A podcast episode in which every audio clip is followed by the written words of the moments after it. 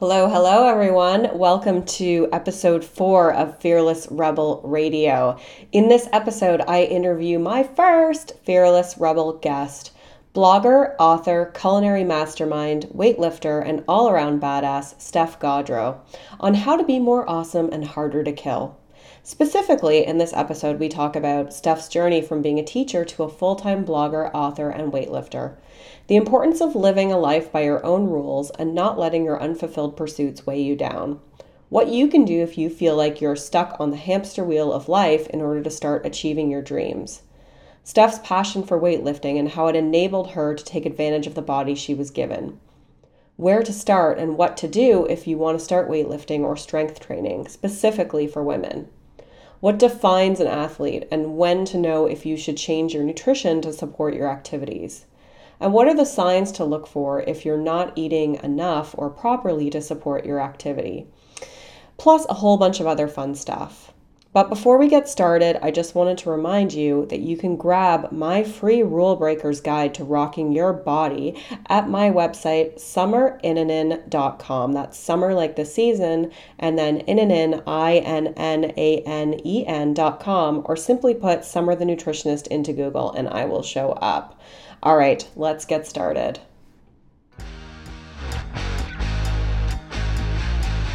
Do you know where you are? You're in Fearless Rebel Radio, baby! I am your host, Summer Innanen, a certified nutritional practitioner, diet rebel, and food lover on a mission to help you feel hot damn fearless in your body. Fearless Rebel Radio is here to empower you to defy the standards and break the rules in order to radiate confidence relish in your uniqueness, and live life fearlessly on your own terms. Every episode, I will help you to do this by sharing practical advice, not so PG rated rants, and interviews with fearless rebel guests. Welcome to the show.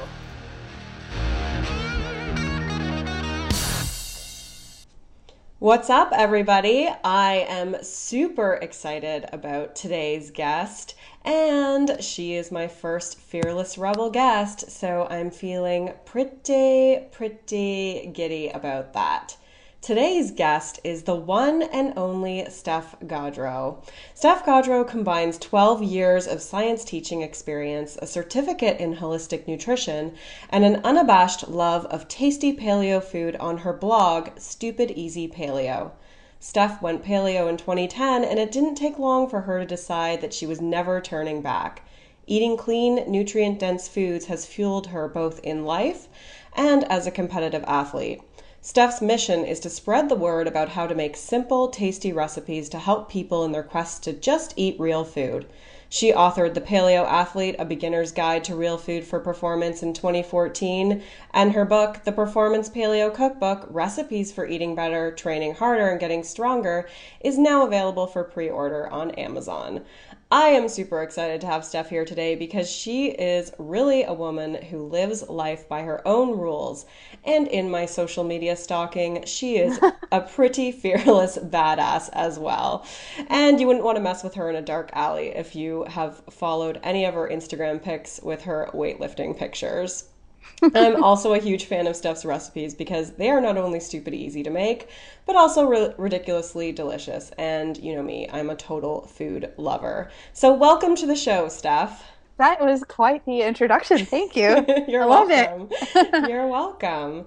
So, I know you're going through some exciting stuff right now because, as I mentioned, your first like actual, you know, physical book is now up for pre-order.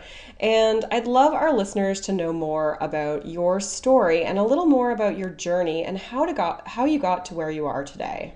Oh wow. Okay, that's that's quite the story, but I'll give you kind of the truncated version. So, yeah. um you know, I've been an active kid my whole life um, ever since you know primary school, elementary school, and I always loved to do sports. So I was really into soccer, um, and I did that, you know, all through high school, and um, and then when I started college, I basically became a couch potato, and as many of us have experienced, I gained a lot of weight and was really unhappy because I went from being super active to not doing anything at all uh, and I became a gym rat. I just kind of walked into a local gym one day and I thought, I have no idea what I'm doing, but I'm going to fix this.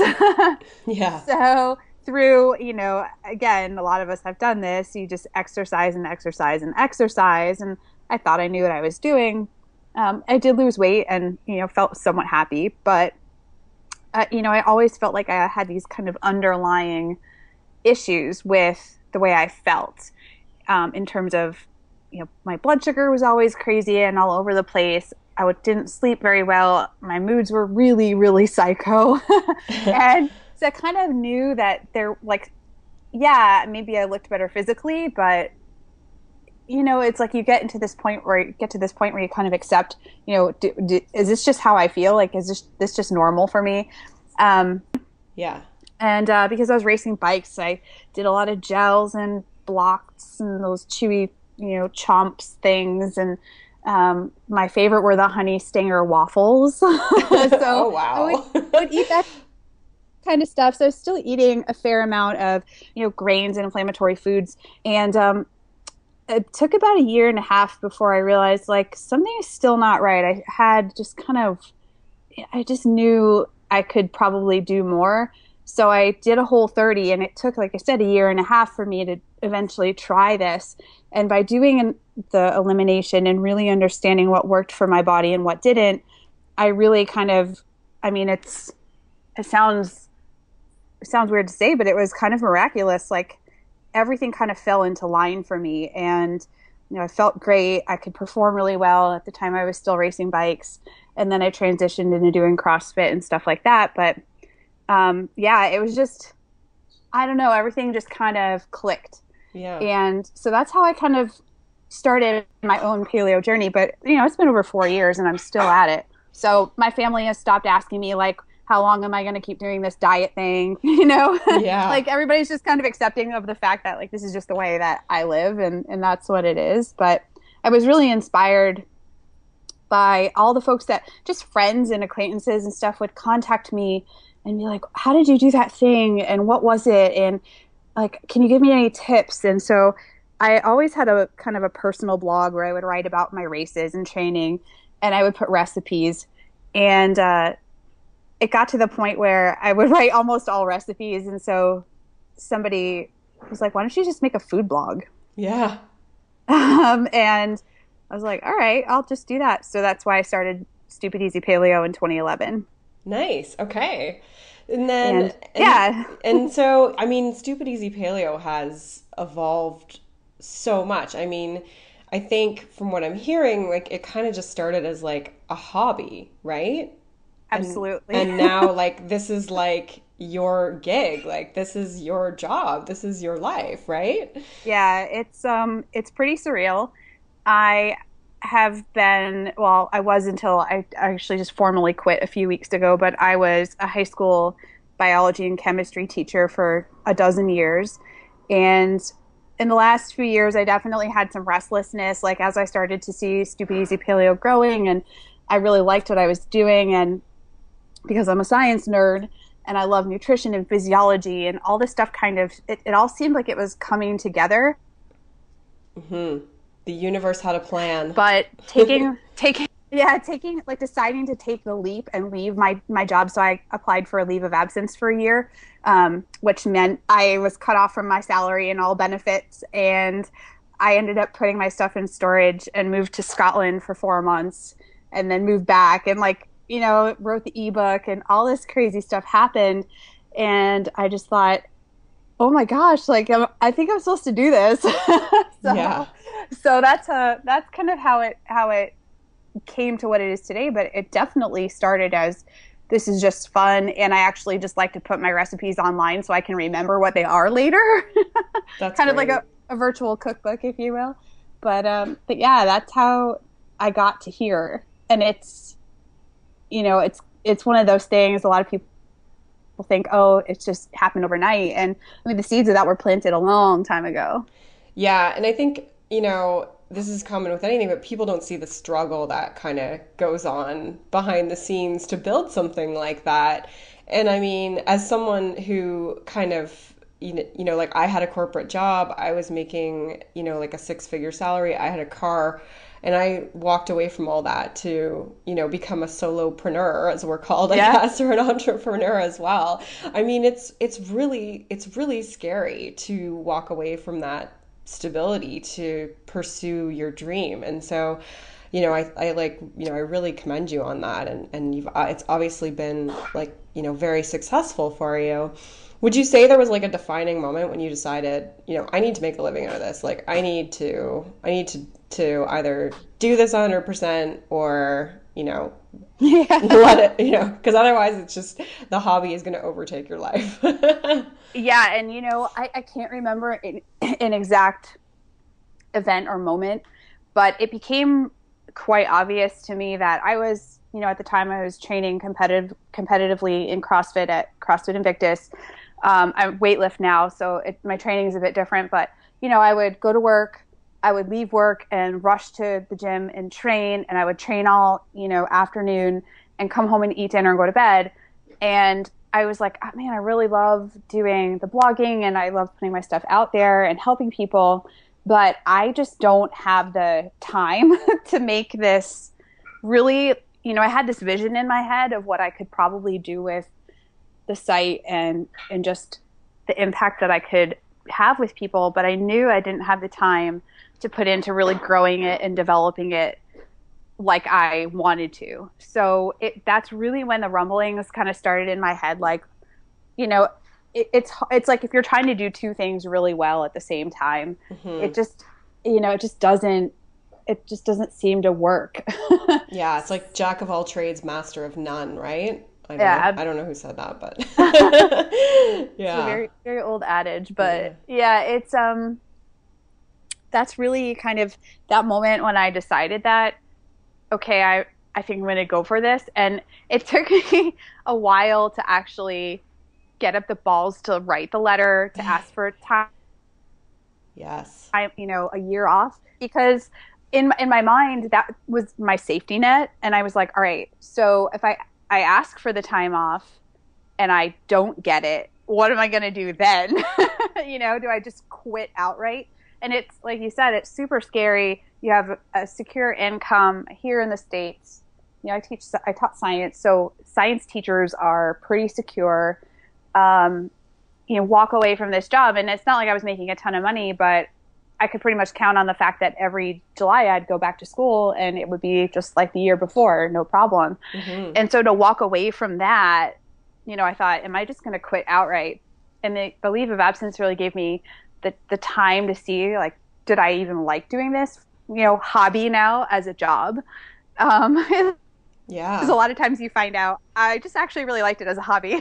totally. So much so. I mean, I think you know to to have your own business like not everyone's meant to be not everyone's meant to have their own business you know it's it's it's tough and um and uh, yeah I, I don't think it's it's for everyone so it's good that you still had that safety net for sure yeah and the learning curve is so steep I mean, I I went to school as I went to college as a science major. Mm-hmm. You know, I was like, let me play around in petri dishes and learn about digestion and all this stuff. Yeah. Like never never even crossed my mind anything about the business world. I, you know, I worked in a very bureaucratic job where it was all very top down, you know, you just like show up and do your thing and that's pretty much it. And so I never, ever, ever learned anything about business.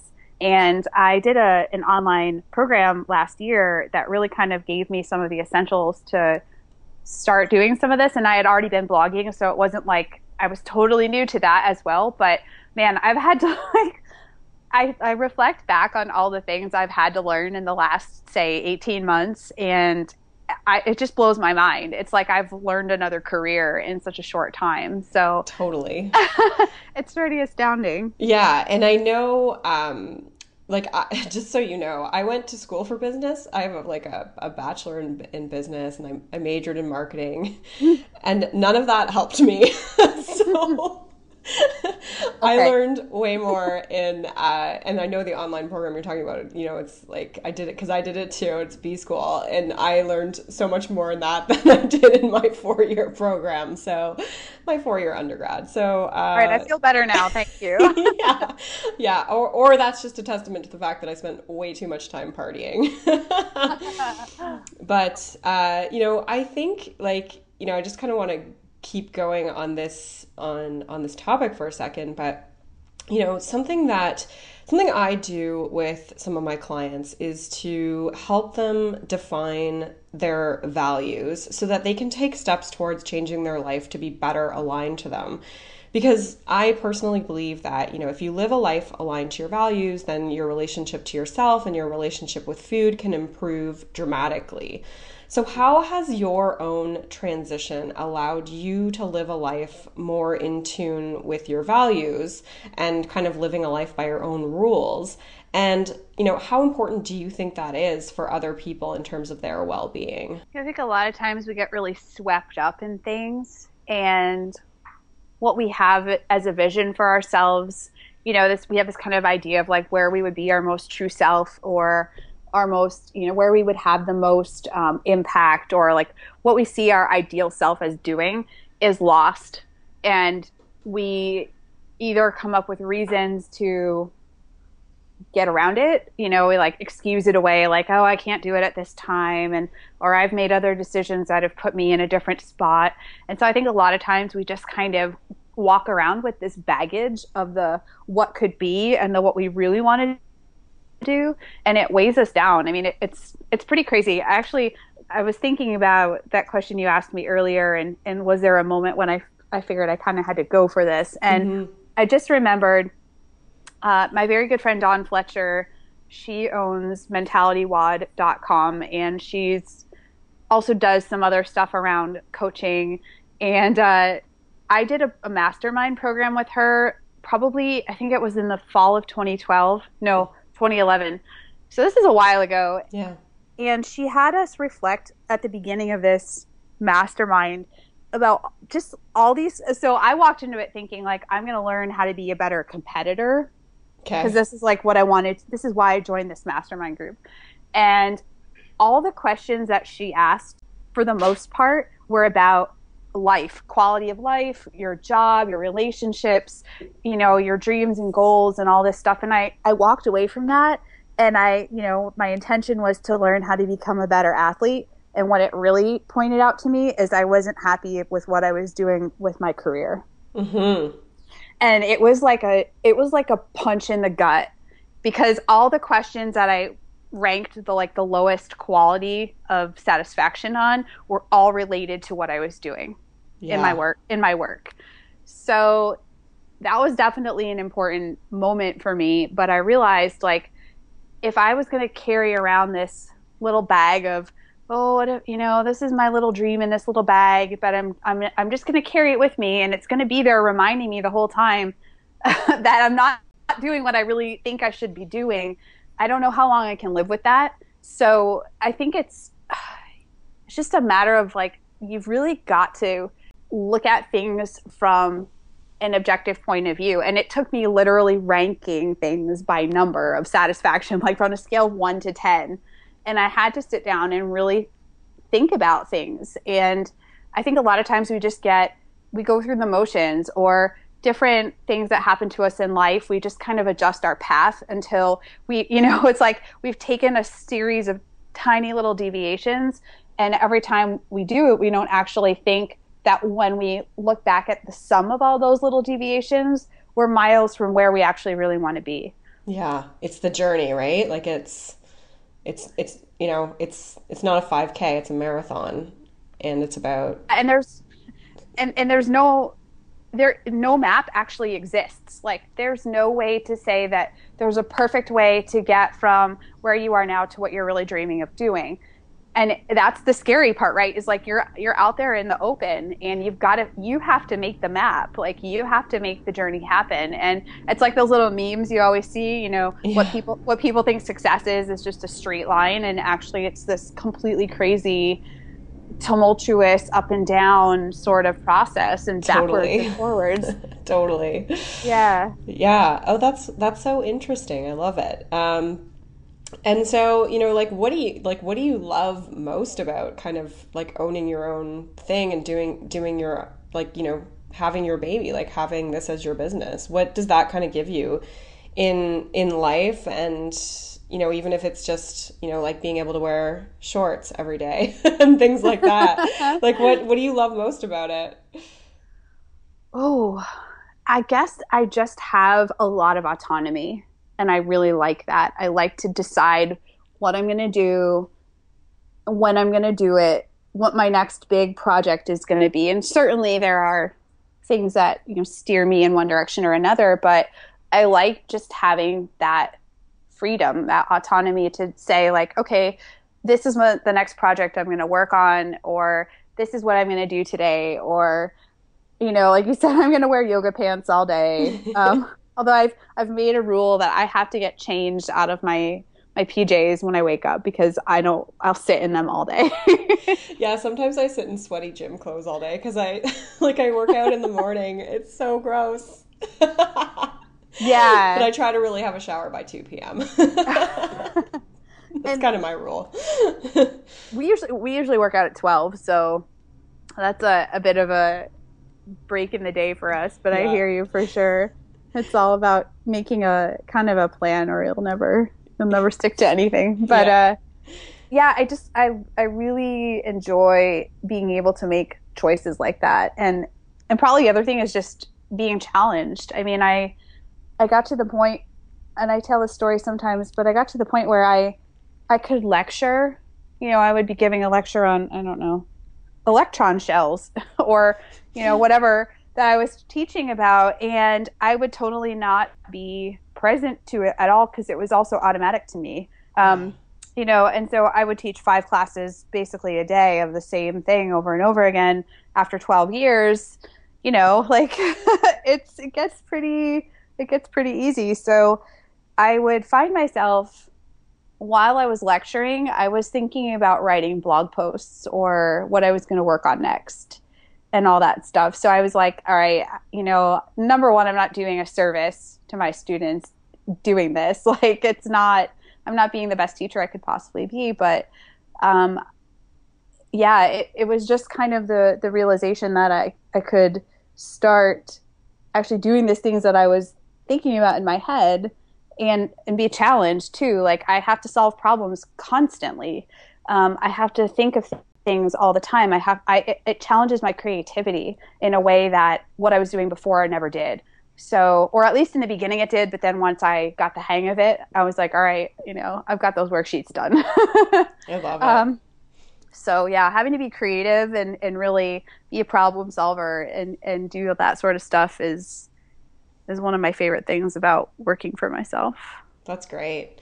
Yeah, and I think, you know, I think a lot of people feel like they're kind of stuck in, on like the hamster wheel of life, you know, and and so, you know, like what like what can, you know, what can what would your advice be to someone who kind of feels that way, who hears your story and is like, "Oh my god, you know, I want to, you know, break free of these like break out of my hamster wheel and actually start to do something different." You know, like how like where does one start or you know what would be kind of like one thing that you might tell some somebody I had a, a girl that I worked with last year. She was a travel, she was my travel coach. I found her kind of through B school, but uh, she ended up becoming just a great friend of mine and we still keep in touch. But one of the things that, you know, when faced with a huge decision, like I'm going to leave my job, right? You're like, okay, I hate my job. I'm going to quit. Yeah. Like, walking in tomorrow is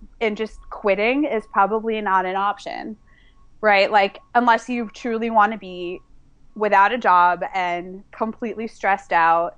So you need to start working on a plan. You know what is your and even if you can't actualize that end result right away you've got to start taking steps and the steps are usually a lot less scary than the final result. Like okay i'm going to actually quit and leave my job but i need to take steps before i can do that right? Yeah. so i'm going to have i need a plan b always. Um, I need to sit down and think what are what's the worst thing that's going to happen? And be you know realistic about that.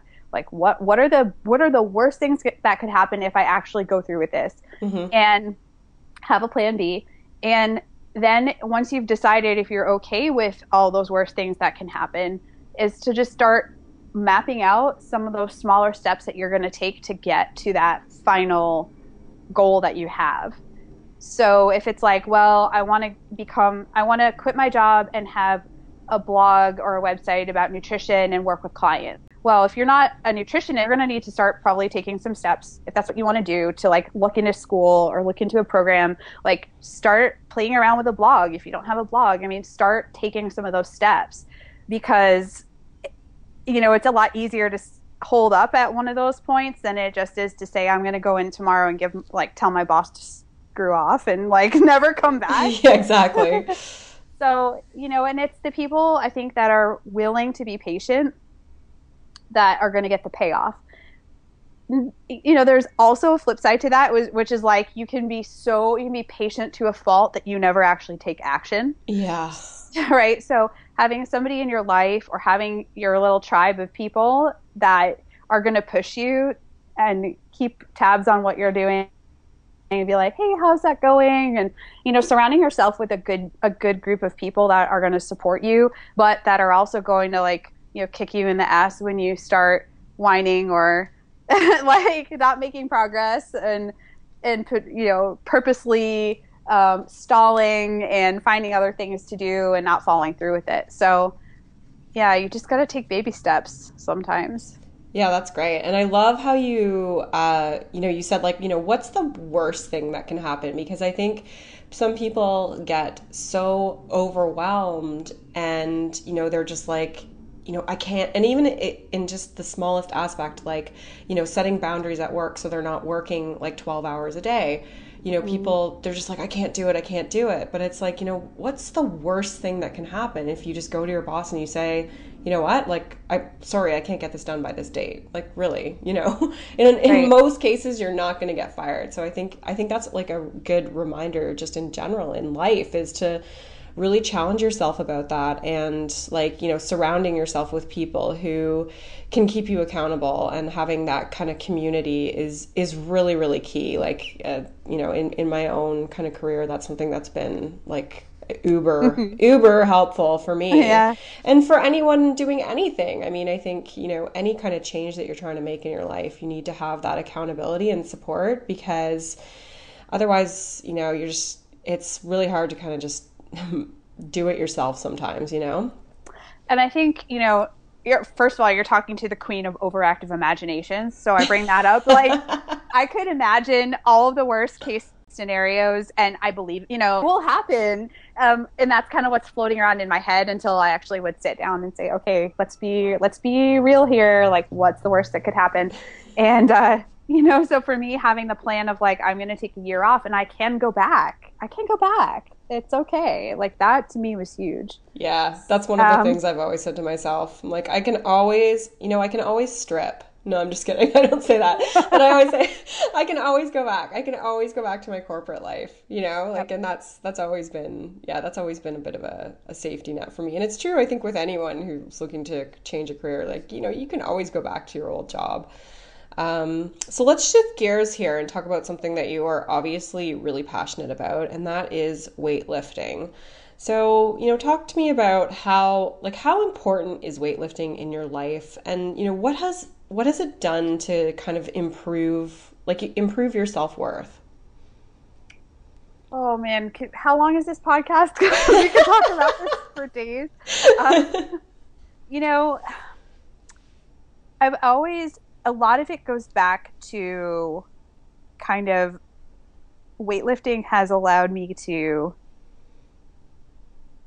like take advantage of this body that I was given. I can't say I can't think of a better way to say it, but That's awesome. You know, growing up, I was always bigger than my siblings and just like a sturdy kid.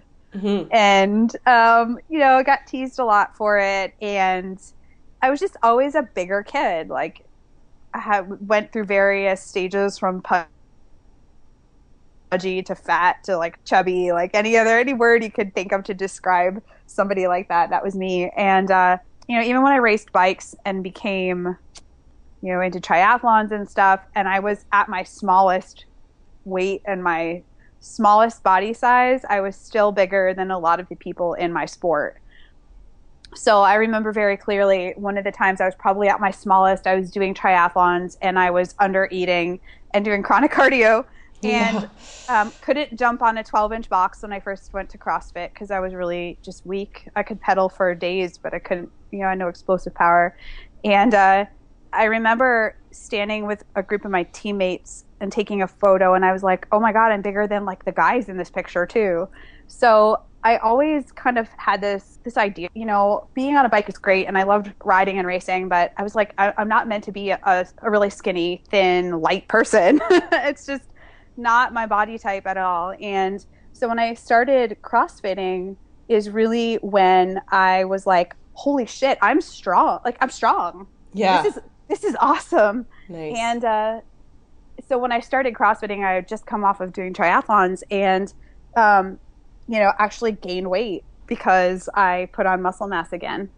And so a lot of people are like, oh, you know, you went paleo and lost a bunch of weight. And I was like, no, actually, I gained weight because I started building muscle again from years and years of, you know, like I said, a hypocaloric, very kind of um, long, slow distance, kind of catabolic type of, of lifestyle. Yeah and and uh, so weightlifting to me and, and I, I, I enjoyed doing CrossFit as well, although I wasn't great at gymnastic stuff. But um, I always gravitated toward going heavy and the I, I I don't know. It's just like a feeling of being strong and powerful, and taking advantage of and maximizing the fact that like I was given this body to move things around with, and it's it feels really it just feels really great um, weightlifting is really frustrating as well. It's it's almost like learning how to dance.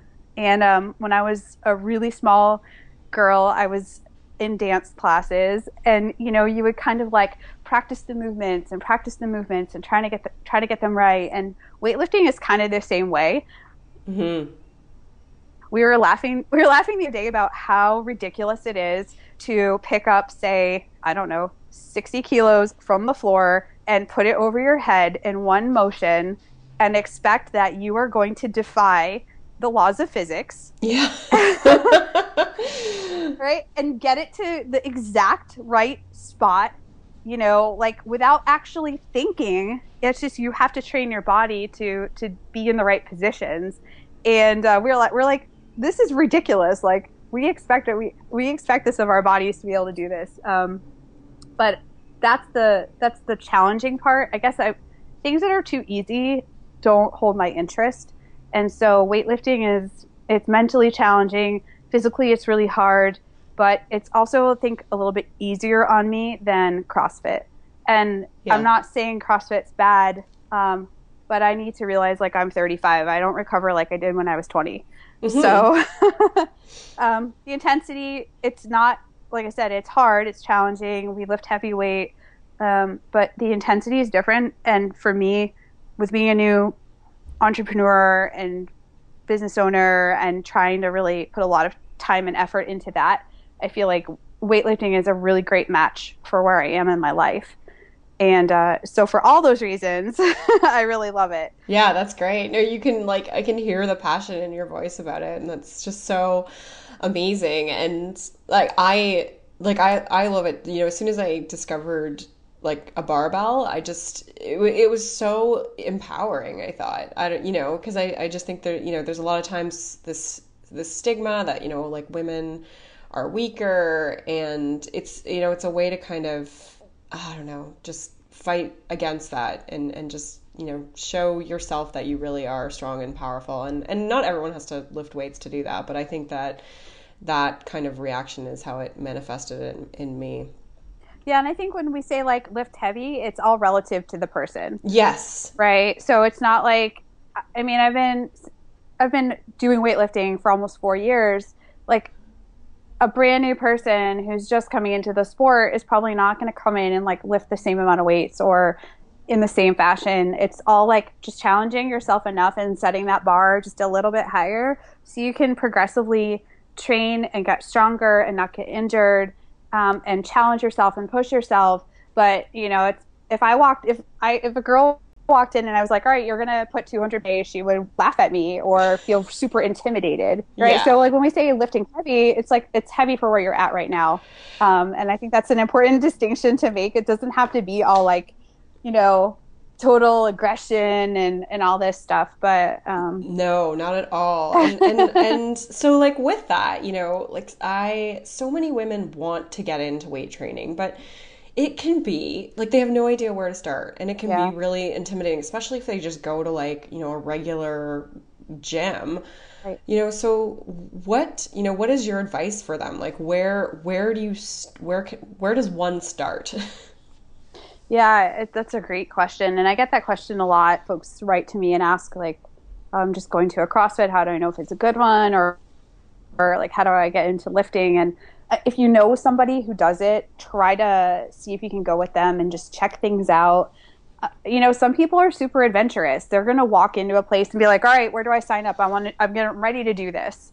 Um, and uh, some other people, that's way outside their comfort zone. So if you know somebody that's doing it already, whether it's strength training um, or CrossFit or you know whatever weightlifting you're going to do, see if you can go and check it out. Um, if you get a good vibe from that place, like people are friendly or you feel comfortable there, then you know investigate a little bit further, see what their kind of beginner programs are like, especially if you're brand new to lifting. Like safety is the utmost of utmost importance, and making sure that quality of movement is really good, and you're going to learn the fundamentals. Like you're not going to be snatching the first time you go into a gym hopefully right yeah you know like you're going to start you're going to start building a great foundation and being willing to be patient um, I think a lot of times, you know, every sport has its really sexy movements where mm-hmm. we're like, mm-hmm. "Oh, it's so cool! Like, I want, I want to do this," and that's yeah. the that's the epitome of cool things. But like, what you don't see is all the base work that goes into like, first of all, being able to do that movement safely, but getting to the point where you're proficient, um, and it's going to be something that you're at the right level for. So making sure that that gym you go into is going to be willing to work with you and take like assess where you're at, take it kind of slow, and then progress you properly. And I know that's hard for people to tell, but you'll usually get a pretty good vibe. Like if you go in and you start asking questions, you know, like do you have an on ramp program? Do you have a, fundamentals or a foundation program? How do you work with new people? Active and ask these types of questions. And if people can't answer you, if the owner or the, the trainer or the coach is like, you know, they don't really know what they do for new people, or you know, you go in and you're being you're being asked to do something you feel mega uncomfortable doing, like you know is unsafe, then it's probably not the right facility for you. Mm-hmm. And we're getting to the point now where there are lots and lots of different options for people. Like you, you can always find another place. So don't suffer through a place you hate going or you're super intimidated or you know no one's helping you out um, you know or just letting you struggle yeah um, and i think that's really important is you need to if you're going to be in it for the long term and i always say like you want to be happy healthy and harder to kill. Yeah like you just want to you just generally want to get more awesome than you are now. Yeah. like most of us aren't going to be an elite level athlete where we're going to the olympics or world championships or you know and if you want to do that that's cool. But for most of us it's just like we want to be more awesome than we are right now. Yeah. Right? So find a, a gym that's going to suit kind of like what your goals are too if you walk into a gym and everybody there's training to go to a national competition and you feel like you're out of place, like it might not be the best match for you. Yeah. So, in other words, like, don't be afraid to shop around, ask questions, yeah. and like trust your gut, really, at the end of the day. But, you know, working with somebody, like, I, you know, it's not something you would just kind of watch videos of on YouTube and then go to the gym and try and mimic. Like, really. no, you know, and I think especially for compound movements, you know, there's just so there's only so much you can learn by watching um, someone else, whether it's on online or you're reading it in a book or on a website. Like you actually have to get in there and play around and and if you're if you don't have as much kinesthetic awareness because you've not been active for a really long time or you know you're just developing that then having somebody who can actually physically you know help manipulate what you're doing or really give you the cues that that's going to be the difference between you getting anything out of that training session or you know even preventing you from getting hurt is really important mm-hmm. um, because you know injuries can happen at any point to anyone like let's be honest you can twist your ankle walking down the stairs out yeah, and I have inside your house, like, and, and, I hate when people think like, "Oh, squatting is so dangerous," and I'm like, "So is driving in your car." You know, yeah. I mean, let's be realistic. Injuries can happen to anyone at any time, but. If you train at a good facility and your coaches are good and you're being smart and not super ego driven either, um, you can definitely minimize a lot of that stuff. Yeah. So, uh, you know, you mentioned the point about like people generally just want to be more awesome. So from like from a food perspective, I know, you know, in your ebook, The Paleo Athlete, uh, which I love, by the way, because you know you really spell out how to modify your eating to support athletic goals in a very practical and simple to understand way. So I I really love it. Um, but as more and more people kind of get into you know high intensity training, whether it's like CrossFit or like insanity or or really any activity, they don't always identify themselves as an athlete. Like maybe they just identify themselves as, I want to be more awesome, but then therefore they don't fuel themselves properly. Mm-hmm. So, like, how do you know, like, how do you define kind of an athlete? Like, when should someone be paying attention to fueling to support their activities? That's a great question. And it's one that I get all the time. Um, you know, like, if it's really, it, it is hard to answer, but I'll, I'll kind of give you like the general guidelines I give people. It's like, if first of all, if you want to compete in anything, whether you're going out to win or it's just something new you're going to challenge yourself with, like I'm going to run my first 10K mm-hmm. or, you know, I'm going to go do my local CrossFit competition or at my, that my box is hosting.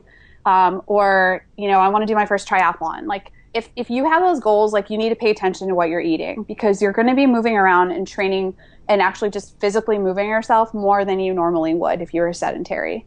Um, you know, what's beyond that? What's the difference between like an athlete and and someone who's not an athlete? Like I, I kind of think like you have to think that there's some intensity there as well. Um, you know, for example, if you're just going to go and you're going to walk five times a week, you're going to walk, you know, three to, you know, three miles a day, five times a week, and you're just walking at a conversational pace, like, you know, I don't know if you would necessarily put yourself in in that category of athlete. Right. Um, if you're gonna if you're gonna go run, run intervals till you're drooling on yourself five times a week, and really push yourself, then the intensity component is definitely there. So, like the frequency with which you're doing that activity, the intensity with which you're doing that activity definitely factor in. Mm-hmm. Um, and I don't know if there's a magic number of like the number of times you're going to train a week or, you know, how many times you train intensely, but I think people kind of know in their gut, like,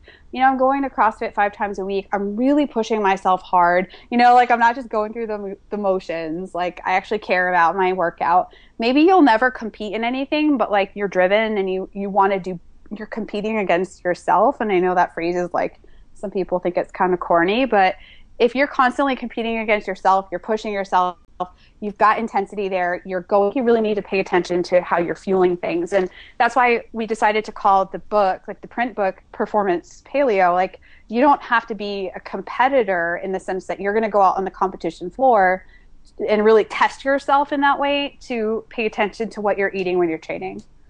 Yeah, and I think there's this mentality that, you know, people people work out to eat whereas the mm-hmm. reality is like you need to eat to to work out. And and I think that, you know, especially I see it with a lot of women, you know, they they look at high intensity training as, you know, a faster way to lose weight. Yeah. And and but then they're still fueling themselves in like a way that is so under caloric versus what their body needs. And I was guilty of that too. I mean, when mm-hmm. I first started doing CrossFit, I was working out five to seven days a week and eating 1,100 calories. But yeah. so it's no wonder I like had total hormonal breakdown. So I think it's yeah. really important for people to, you know, if you're doing intense exercise, you know like you've got to be thinking about what you're eating in a different in a different way and even if your if your goals are body composition related like you still have to eat to fuel the activity that you're doing absolutely. And i think you know how do you tell? So that was the other thing you kind of asked like how do you know if what you're doing is, suit, is suiting your activity level? Like i think all right number one if you ask somebody like in their heart of hearts is what you're doing really smart and safe and supporting your goals? They're going to know right? But a lot of us try to convince ourselves otherwise like oh we're doing fine. Yeah. Um, right? Because we don't want to like actually admit that to ourselves. And i think a lot of people know when they're not doing the right thing. Um, that being said obviously there are some signs. If your performance really sucks okay and like it's not just you're having a bad day but you go for an extended period of time where your workout you're dragging through your workouts um, you like after you kind of you know the novice effect wears off you're not going to pr every time you go to the gym although that's a very fun phase. Yeah it is. I pr'd again this week. Um, you know but like you'll know that you're not able to complete the workout feeling very well um, your performance metrics may not be there if you're doing like uh, things that you can track you know a one rep max lift or you know you're doing a particular running assessment or whatever it is. Like if you're consistently dropping down on those things and it's not just related to something weird that's you know a, some random event then you need to take a look at that if you're sleeping really poorly um, if your attitude about training is really terrible you're like oh you know i hate this i don't want to train i'm not looking forward to going to the gym or you know going and doing my workout today and that goes on for you know any length of time like if you're not excited to get in there uh, these are all signs of over overreaching and overtraining, but they're also signs that like your nutrition is definitely not supporting what you're doing. Mm-hmm. Um, so it can be, like I said, it can be physical manifestation. It can be a mindset sort of thing. Um, you know, all sorts of stuff. It can manifest as you're not fueling yourself very well. And a lot of people, and this is very common in all sports, but they are like training comes first and like I'll eat what I can and sleep when I can and that's completely backwards in my mind and I know mm-hmm. you know mm-hmm. you're on the whole nine seminar staff and I'm on the whole nine seminar staff and I think it's something that we all really believe in but it's like nutrition has to come first like if you want to be an elite athlete like you still have to put in the nutrition time you still have to sleep and recover properly and then your training is third. And I think a lot of people have that backwards. They're like, well, I'm not gonna, you know, I'm gonna skip breakfast to get to my 5 a.m. workout, and that means that I have to cut my sleep short by two hours. Um, and that goes on chronically, like. The, you break. yeah, you break. And a lot of people always ask, they're like, how long is it get like, well, I'm doing fine now. And I'm like, okay, number one, you might be a little bit more hardy than the rest of us um, so it, it may take you longer to fall apart. Yeah. And like number two, like I don't know how long you can sustain that for. Yeah, and at the end of the day, like it's just you're not going to be happy, really. know, and you know, you may have like so obviously like the big thing that we see a lot is okay, I'm going to like super skimp on carbs because I know that I can push body body fat composition or I can improve body composition and decrease body fat if I really do a lot of high intensity training. So it's like I looked ripped and I'm amazing, you know, I look amazing, but you know, I know I have no sex drive. I'm miserable with my family.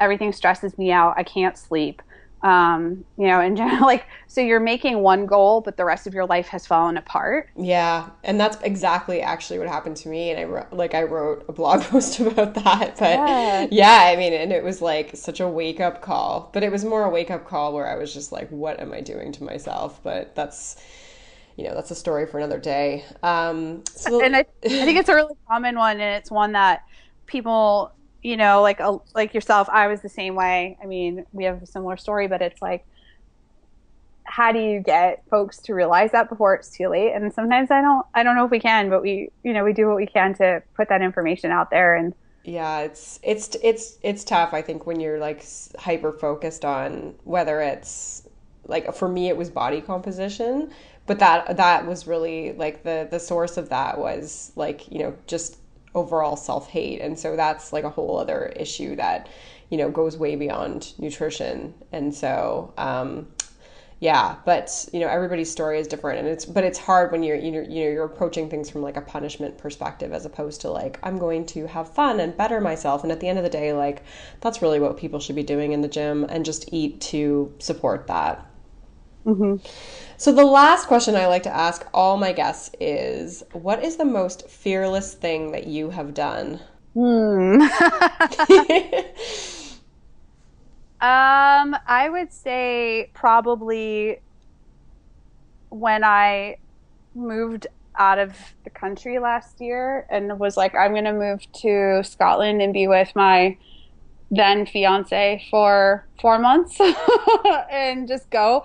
And I don't have a house anymore, and uh, all my stuff's in storage, and I don't know what's going to happen. And my business is just starting to take off, so I kind of was like, oh well, I'm going to Europe for four months. I love it. I love it. I love it. I love it. Yep. So, as we wrap up here, tell us about your new book. So the new book is a cookbook. Um, the the Paleo Athlete ebook that has been out since January of this year is more um, just kind of like how to actually fuel and look at food and how to break things up for different sports. And there's a few recipes at the end. The Performance Paleo Cookbook is going to be over 100 recipes that people who are training in whatever capacity can use to actually fuel their endeavors. So the way it's going to be broken up is a little bit unconventional, I guess, compared to a regular cookbook. It won't just be breakfast, lunch, and dinner, or um, you know, broken up by different types of meats or whatever. It's it's going to be broken into uh, basically pre and post workout meals and snacks and ideas that people can make for that. Um, and then we'll have a section for protein dense recipes, carb dense recipes, and then uh, other veggies. I didn't really know what to call those. I've got it's like you know round out your round out your plate with other nutrient dense vegetables, um, and then some you know kind of uh, seasonings and sauces and some treats at the end. But uh, no baked goods. Sorry, no paleo cookies in my book this time around. That's okay. Um, uh, I think people can rely on Google to find those. yeah, really yeah. So like so that's kind of how stuff's going to be broken up. Um, and then we're going to have a couple of like, you know, basic daily plans. Like if you're a before work, early morning exerciser, here might, you know, here's what you might expect for like a meal plan for the day. Like, okay, you're going to, you know, possibly have your, um, you're going to have something before you train to take the edge off because fasted training, completely true fasted training doesn't work for a lot of people. Mm-hmm. You're going to train, you're going to do your post workout, and and then like how to structure your day. So we'll do kind of like, you know, people that work out in the morning, in the midday, and then in the evening. Um, and I think it's going to be interesting because I'm really focusing on, um, you know, obviously protein and carbohydrate as being like two of the main focus areas, but getting people to really think about other types of like for example carbohydrates and sweet potatoes. Like i love sweet potatoes but i get so many questions from people who are like i am bored out of my skull. I can't eat another sweet potato. Yeah. um, so i've got some you know lesser known things in there like uh, yucca and now you know plantains are getting more popular but different veggies and stuff like that that folks can eat. And um, you know stuff like white potatoes and white rice. And i know that some people will be like that's not paleo but we have to be kind of realistic with folks and training and if you're incredibly busy and you know getting a packet of uncle ben's prepared rice for after your workout is what you do and you've tested it in your diet and it doesn't bother you then like have at it man. Like yeah. freaking like i think sometimes we let dietary convention and like dogma really stop us from fueling ourselves in a way that's intelligent and especially like I said, in the context of a busy lifestyle where people are working full time jobs and they're training. They're not just training full time, like they're training full time on top of working full time practically. Right. You know, we need like it's okay to eat white potato if you're not sensitive to nightshades and it doesn't whack your blood sugar out. Like it's all it's it's okay to have white potatoes. So I think um, that may surprise people is that there are some of those options in there, but for a lot of folks um, that have read the Paleo Athlete and they're like, oh, I started doing you know more carbohydrates or this I added this thing in. I can't believe like how much better I feel. Mm-hmm. so yeah, and I mean it's all about it's I mean at the end of the day it's like what what works for you and you know that's what people have to figure out and they have to design their own template. So I think I I totally respect that and I'm I'm super excited for it because I like I said I, I really do love all your recipes and they're they're always like so easy to make. So when does the book actually come out? Um, we're scheduled for January 6th, 2015. Okay, great. Yeah. Nice. and so, where can people find you? Uh, pretty much any social media, you know, platform. If you type in "stupid easy paleo," you'll find me. Awesome. So, all yep. right. Well, I will link to it in the show notes as well. But I want to thank you so much for all of your time and insights and for sharing your journey with everyone. I really, really loved our conversation. And I love watching your success. And it's really an honor to have had you as my first Fearless Rebel oh, guest. I'm so happy to have been here. yeah, you rock. So that's where we're calling it for today. If you like what you heard, please leave me a review on iTunes. I would be so, so grateful. It only takes two minutes of your time.